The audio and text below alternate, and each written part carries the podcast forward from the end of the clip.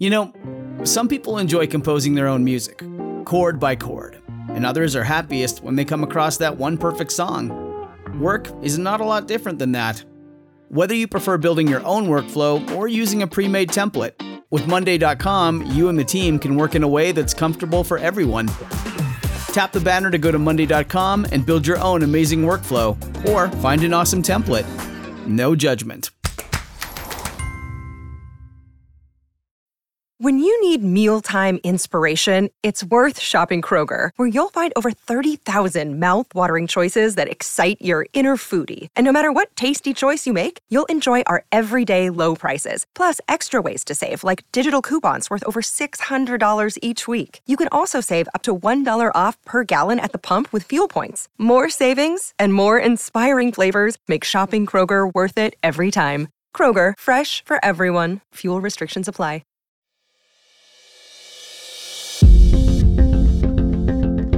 This is Ask Lisa, a podcast to help people understand the psychology of parenting. Psychologist Dr. Lisa Damour, author of two New York Times best-selling parenting books, takes your questions. And I'm co-host Rena Ninan, a journalist and mom of two. Some of what we talk about comes from raising children ourselves. Most of the time, I'll be getting answers to your parenting questions. So send your questions to Ask Lisa at drlisadamour.com.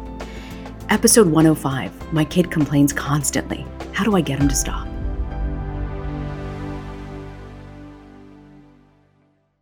It's the nagging, they tell me. They say I nag all the time, but if I don't nag, they're not going to do it. Yes, but as I've said before, Rena, I don't call it nagging in my house. I call it offering a helpful reminder, which of course everybody rolls their eyes and doesn't think I'm funny like I think I'm funny, but I think I'm funny. They say my tone is off. They say that I should ask nicer. You know, I'm just over it. And so I want to read you another parent who's also over it. Dear Dr. Lisa, my fifth grade son seems to come home from school in a terrible mood every day. When I ask him how the day went, he launches into a long list of complaints about his teachers, classmates, the lunchroom, his homework, everything. And when I try to offer suggestions, he rejects my advice. When I encourage him to have more of a positive attitude, he just gets more grumpy. I hate that he seems to be so unhappy about his days, and honestly, I hate that his complaining ruins my mood too. What can I try to do to make things better? Thank you for your help. Oh my gosh. Where does one parent start when you want to limit the complaining, Lisa? It's driving me mad too. Okay, this I will tell you we've gotten a lot of questions that I think are pretty universal. This may be the most universal question we have ever gotten. And I right. will tell you, Rena, until I had kids, I had no idea how much kids, honestly, Rena, I'm going to use the word bitch about school. They, they just, like, you, you, see them at the end of the day. You haven't seen them all day. And you're like, hi, how are you? And they're like, oh, let me just tell you now, right? And they just start to grouse. And it is honestly true confessions. And again, don't tell anyone I said this. It's one of my least favorite parts of the day. Like, I want to be so excited and be together and enjoy yeah. them. But I am usually so tired and so done. It takes a lot to get through this truly daily routine. I think it is daily routine yeah. in a lot of families.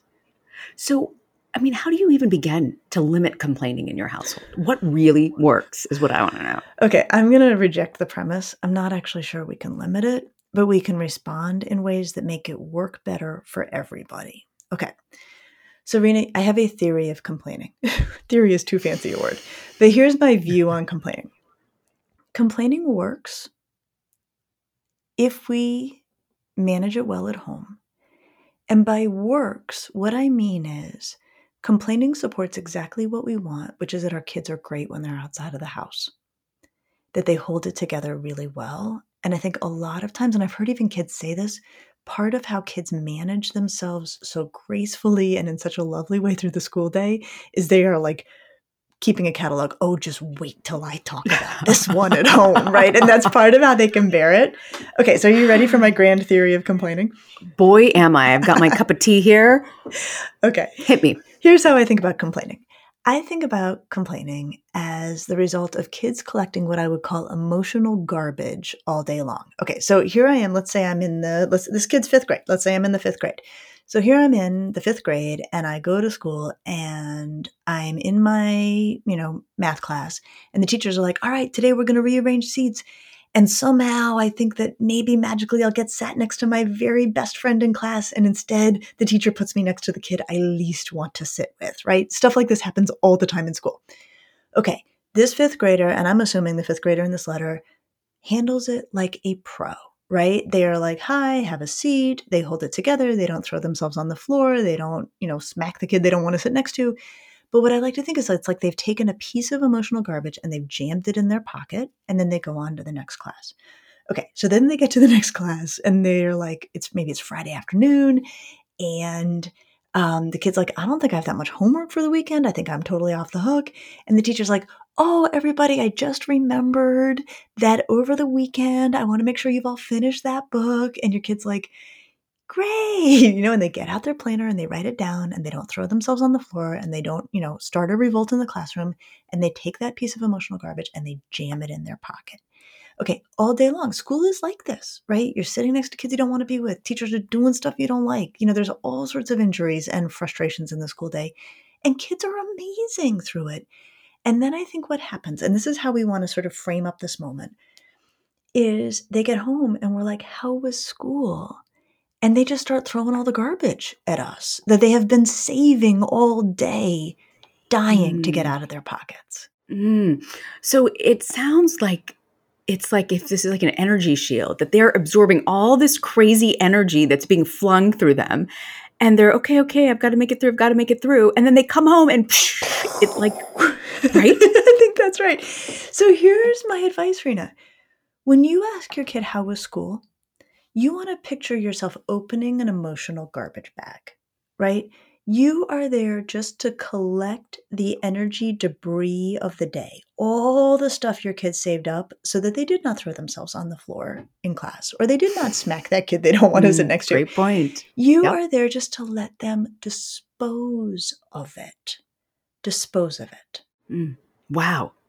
I've never looked at it that way that you're letting them unload on you. It goes into the garbage so they're not doing something else crazier that they'd really rather do to deal with it at school. Absolutely. Okay, so what this looks like is like let them vent. Just let them vent. And you know that we've talked about this before. Like if you have some brilliant piece of advice, you can say, "Do you want my help or do you just need mm. to vent?" Most of the time they are like, "Keep the bag open. Don't say anything. Let me just dump the garbage in the bag." They are there to vent. And if you move yourself out of that, like I'm here to problem solve, I'm here to get them to cut it out. If you move yourself out of that role, and I do this, Rena, this is how I think about 5 36 o'clock in my household. I'm like, how was school? I open the garbage bag. I let my kid just tell me all of the frustrations and injuries of the day, er, you know, all the crimes committed around her that she said nothing about, like whatever, she just held mm-hmm. it together. And I mostly just nod and say, oh man, that stinks or I can see why you feel really frustrated about that. And what usually happens is, having disposed of all the garbage, she feels much better and carries on with the rest of her evening because she is now garbage free, ready for another day of stuffing garbage in her pockets. So, what you're saying is that emotional dump onto the parents actually really helps the kid. It does help the kid. It can leave the parent feeling really like the parent in this letter says, like, it kind of ruins my mood. It's not that fun it's like it feels to me like an energy transfer that you don't want. You know, like you stay away from bad call, energy transfer. Yeah, they're the energy vampires. They suck all the good energy out of you, is what I feel like it. But they're your own child, so you can't avoid them. You can't avoid That's them. The no, it's true. They they know where we live, right? Um, they do know where we live. So I think I will tell you in full disclosure having this visual for myself of just opening the garbage paint can and letting them dump makes it all a lot more bearable because I'm not fighting it. I'm not like, but but wait, why did that happen? Or I'm sure the kid you're sitting next to is fine. In which case they're they're like, oh my gosh, he is so not fine, right? I mean, like that's usually how this goes. So it's more bearable if I'm not trying to fight it, try not trying to get it to stop, not trying to give advice, which is almost never welcome in these moments. But I'm not saying it's fun. And and I think that part of what I love about our podcast is we can use it as a place to build community and empathize around some of the harder parts of parenting. And for me, this is one of the harder parts of parenting, right? Like I am doing this. I really believe it works. I watch my kid feel better. I get it that this is how my kid can hopefully be good all day long, is that knowing that they can come home and dump this garbage. Even still, I'm like, here we go. Here we go. And it's not mm-hmm. my favorite part of the night. But what it helps me, and it'll help me a lot more after this episode, is like, now I know I'm part of a broad community of parents who are like, yeah. here we go. Yeah. This is not fun, but it works for the kid in a way that is actually worth preserving. Yeah. Um, you know, one thing that's really helped for me at my home is you you've said at bedtime sometimes you crawl into bed a little earlier and then the kid comes over and talks to you. By the way, that's been amazing for me in my household because I hear a lot of things happen.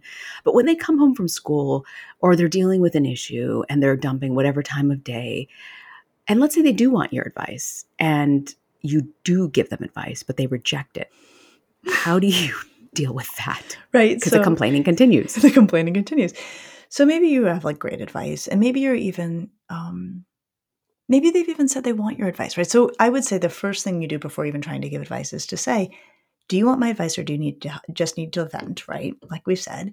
And if they say, sure, show me what you got, you might say, well, what if you um, ask the teacher if maybe in the next round of when the seats are reshuffled, you could be next to your good friend, right? This is a totally reasonable thing to ask.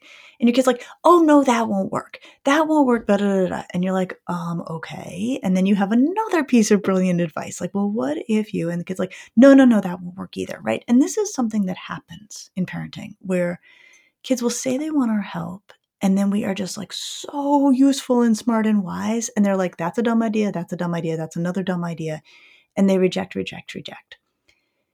Usually, what's happening in that dynamic is that the kid feels helpless about what's going on, and they're making you feel as helpless as they feel. Mm. And so, it's a place where you want to actually start to move towards thinking, my kid's feeling helpless, and I probably want mm. to go there. Interesting. Okay.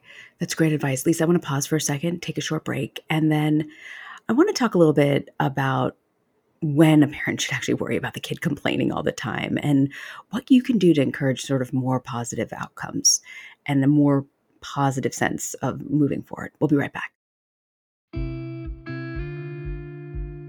Do you know how much cash back you're leaving on the table for settling for the wrong credit card? Imagine earning up to 5% cash back on your groceries for the next 30 years. Just think of all that cash back you can get on those groceries. NerdWallet helps everyone make smarter financial decisions today, so the future you will thank you for it. With NerdWallet, you won't regret missing out on rewards. NerdWallet lets you compare smart cashback credit cards side by side to make the most of your everyday spending. So, what could future you do with more cash back? A getaway with the kids? A spa day for yourself? Whatever it is, make it happen with a smarter cashback credit card. And don't wait to make smart financial decisions. Compare and find smarter credit cards, savings accounts, and more today at nerdwallet.com. Nerdwallet, finance smarter. As with all cards, credit is subject to lender approval and terms apply.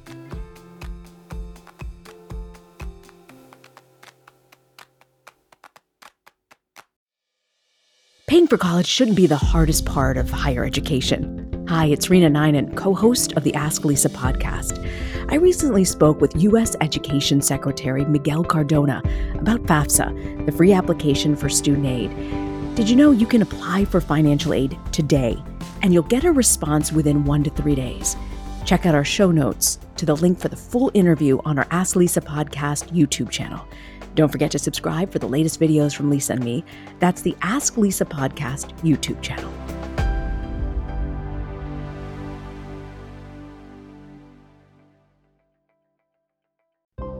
On Our Minds is a podcast about the teenage experience, made by teens for teens. There's a lot on our minds, and talking about it helps. On Our Minds, Season 4 is produced by PBS NewsHour Student Reporting Labs in collaboration with KUOW's Radioactive Youth Media. Listen wherever you get your podcasts. Welcome back. You're listening to Ask Lisa, the psychology of parenting. We're talking about how to deal with kids who complain all the time. Lisa, you were talking a little bit sort of about that sense of hopelessness. How do you work through a kid's sense of hopelessness? What works? What do you need to keep in mind?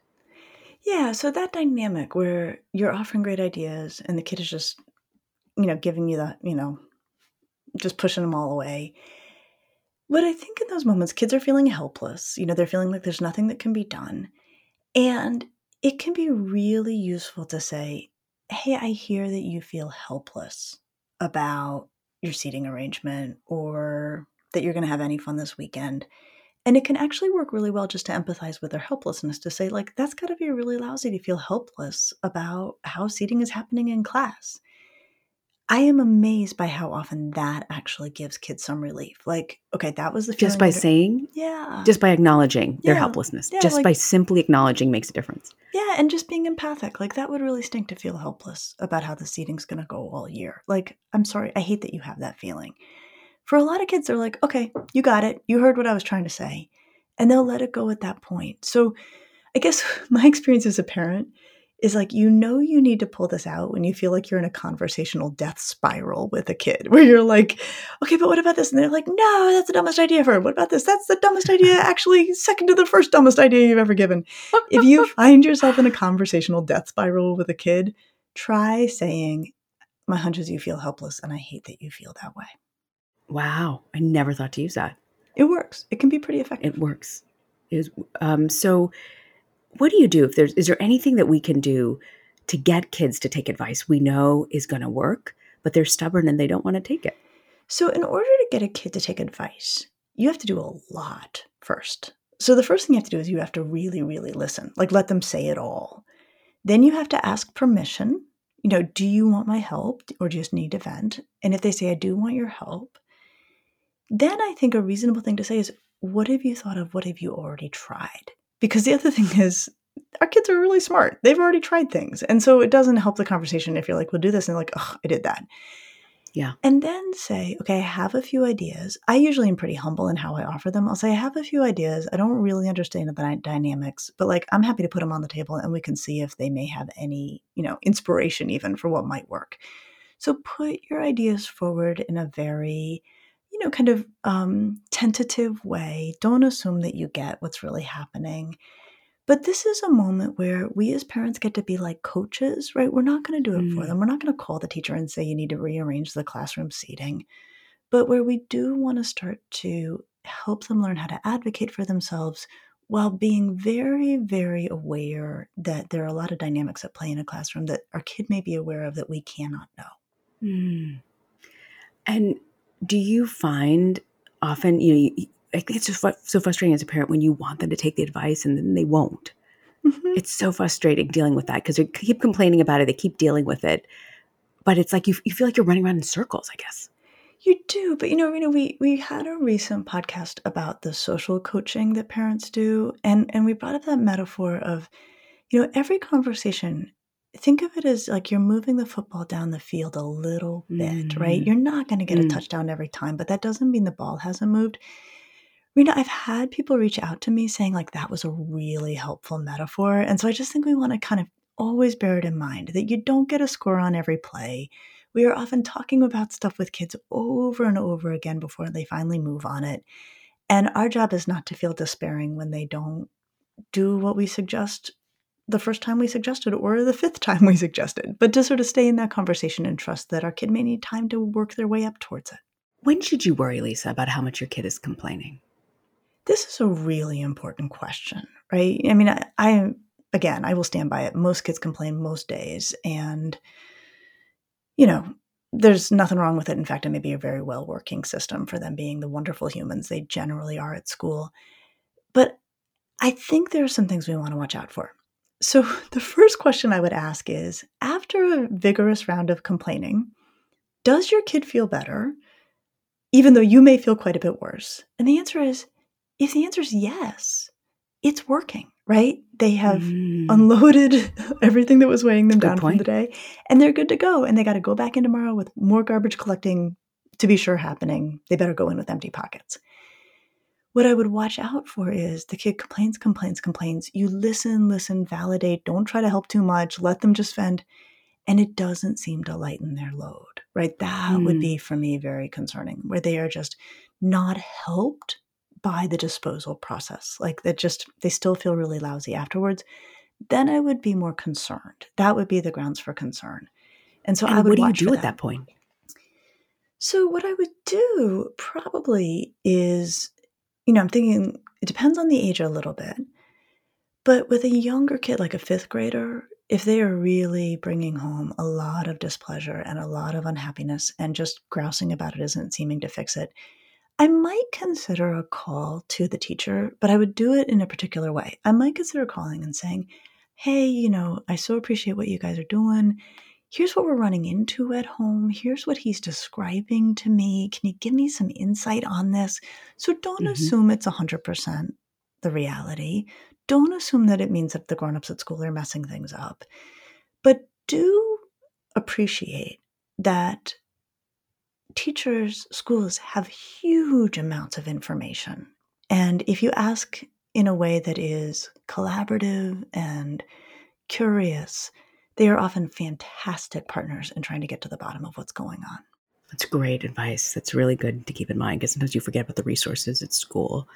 So, how do you, especially if you feel your child might be more predisposed to being negative, should you encourage them to be more positive? Like, if you want the outcome for them to like stop complaining as their first default, is it possible to change it and to get them to be more positive? What works for that? I think you can get there, but I think what we would assume would work usually backfires. So, right, I think mm. that usually when kids are like, and then this dumb thing happened, and then that dumb thing happened, we're like, but I'm sure something good happened today, or like, I'm sure it's not that bad, or like, you know, you make your own yeah. luck, right? Like that kind yes. of um, sunny to the point of saccharine uh, positivity I will tell you, certainly by adolescence, any kid's going to be like, "Oh, I am digging in now. Like I am not, I am not going to join you on that. I'm actually going to give you 14 more examples of how dumb my day was." Right? I think that that's because it feels invalidating, right? Kids will feel yeah, like you're true. not really hearing me, so I'm going to get louder on what I was saying. Mm. Okay, so here's the ninja move that can sometimes help, and I, I'll tell you where this has come up in my clinical work. Um, I was caring for a family where they needed to change schools for their kid. And the family made a decision. I thought it was a very smart decision about the school they wanted their daughter to go to. And she was, I think, seventh grade. And the daughter was not entirely on board with this. She really didn't want to leave her old school, but I think it was a right, a right thing to do. And so to try to convince her or get her more excited about the new school, they were like, but it's fantastic. It's got all these wonderful features. You know, they were always like giving her like the list of 40 mm-hmm. pros for the new school. which only because she was a teenager worth her salt inspired her to point out all the shortcomings of the new school, like just to adopt the position of like, you don't get it, you don't get it, I'm going to have to prove it to you 14 more times. Mm. So, my advice to them, and then we'll figure out how this extra- extrapolates to family life. I said to them, lowball it, right? Say to her, look, we get it. Like, there's no perfect school, and there's a lot of shortcomings with the school that we're going to have you go to. We're sure it's not perfect. It may be far from perfect, but we know we really believe that it's a better choice than where you're at. And here's our hope is that over time you might come to feel that there's some things about this school that are okay. Right? So it's a mm. really really go low. And the reasoning here is you're not trying to push her to have a feeling. You're just leaving the door open that she might get there. And I think that that for kids is um, going to be vastly more effective than trying to convince them of how they're supposed to feel. So I think we could do that in the day to day. Mm. Gotta tell you, this episode makes me realize how excited I am that next week your brand new book on the emotional lives of teenagers is coming out because it just realized I want a deeper dive. Like, I just, this isn't enough now. I just, you realize what's at stake and, and I want to know what works and doesn't really work. Well, it's funny. Actually, I have a whole section in that book called How to Give Advice to a Teenager. And I have, I love my editor. It's been my editor for the same, same editor for Untangled and Under Pressure. And she like wrote in the margin, she was like, we could also call this How to Hand Feed a Bear, right? Which is like the name of something else, like something else is called that. And she was like, she was sort of making a joke, but she was like, I wonder if we could do something like that. And we ended up leaving it as just like how to give advice to a teenager. But she and I were having fun on the page just about like, it's hard to give them advice. And I think that the takeaway for this one is that's often not what they're looking for when they bring us complaints. You know, I think that that's the key we want to really underscore is that most of the time when kids are bringing us complaints, it's not because they're like, I'm bringing this to you so you can fix it. It's like, I'm bringing this to you just so I can register my complaint with the complaint office. Like, I just want to leave it here. Yeah. And we want to let them do it. And and I'm thinking about Rena, like in the day to day, you know, if we want kids to be more positive, I do think that we could say things like, you know what, it sounds like it was really lousy. I'm hoping tomorrow some stuff happens that's, you know, working. Or you could even say, like, I get it that today really was kind of not a great one. Tell me one good thing that happened. Like, was there anything fun that happened? Mm. Like, you could do it in that way. Like, give me one fun thing that happened or one thing that you're looking forward to tomorrow. That's great. if you've let kids say their piece about all of the injustices of the daily school experience, they may be more open to joining you and like what was funny or something you enjoyed or something you look forward to. Um, that can work as a strategy. That's awesome. So, what do you have for us, Lisa, for parenting to go? Honestly, on this one, Rena, I think we want to imagine how we would want somebody to respond to us when we've got a complaint, right? We don't want advice either. That when we come home and we're like, oh my gosh, you have to hear what happened at the office, like the last thing we usually want is for our friend or spouse to be like, oh, well, you know what you should have done? Right? I mean, we would be like, what are you saying? That's exactly how our kids feel, right? So if you're having any trouble just letting them bring it, letting them dump it, if the garbage metaphor doesn't work for you, just picture what is it you ideally would want somebody to say to you in that moment and do that for your kid. Sometimes you forget they're also human beings that have similar motivations and interests as you do have. Absolutely. And and I'll just say this, are in a position all day where they have vastly fewer choices than we do as adults, right? School, Mm. even the Mm. best schools, right? You're dealing with a whole bunch of people you don't did not choose all day, every day, repeatedly. Our kids are great. So, Lisa, I am so excited next week to talk about your book, which will officially launch on Tuesday. If you haven't pre ordered The Emotional Lives of Teenagers, you should. Tell us a little bit more about what we're going to discuss next week.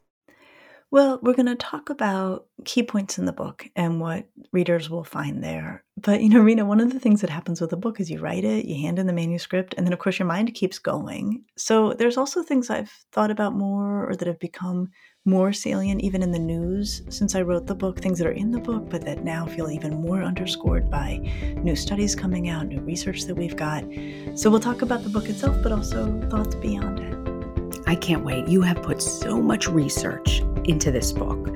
Your clinical experience, your experience as a psychologist over the years, I just think it's so valuable. So I can't wait for everyone to read this incredible, incredible. I think it's like a book of research, but you make it so conversational as you always do. Thank you, Rena. I'm excited about it too. We'll see you next week. See you next week.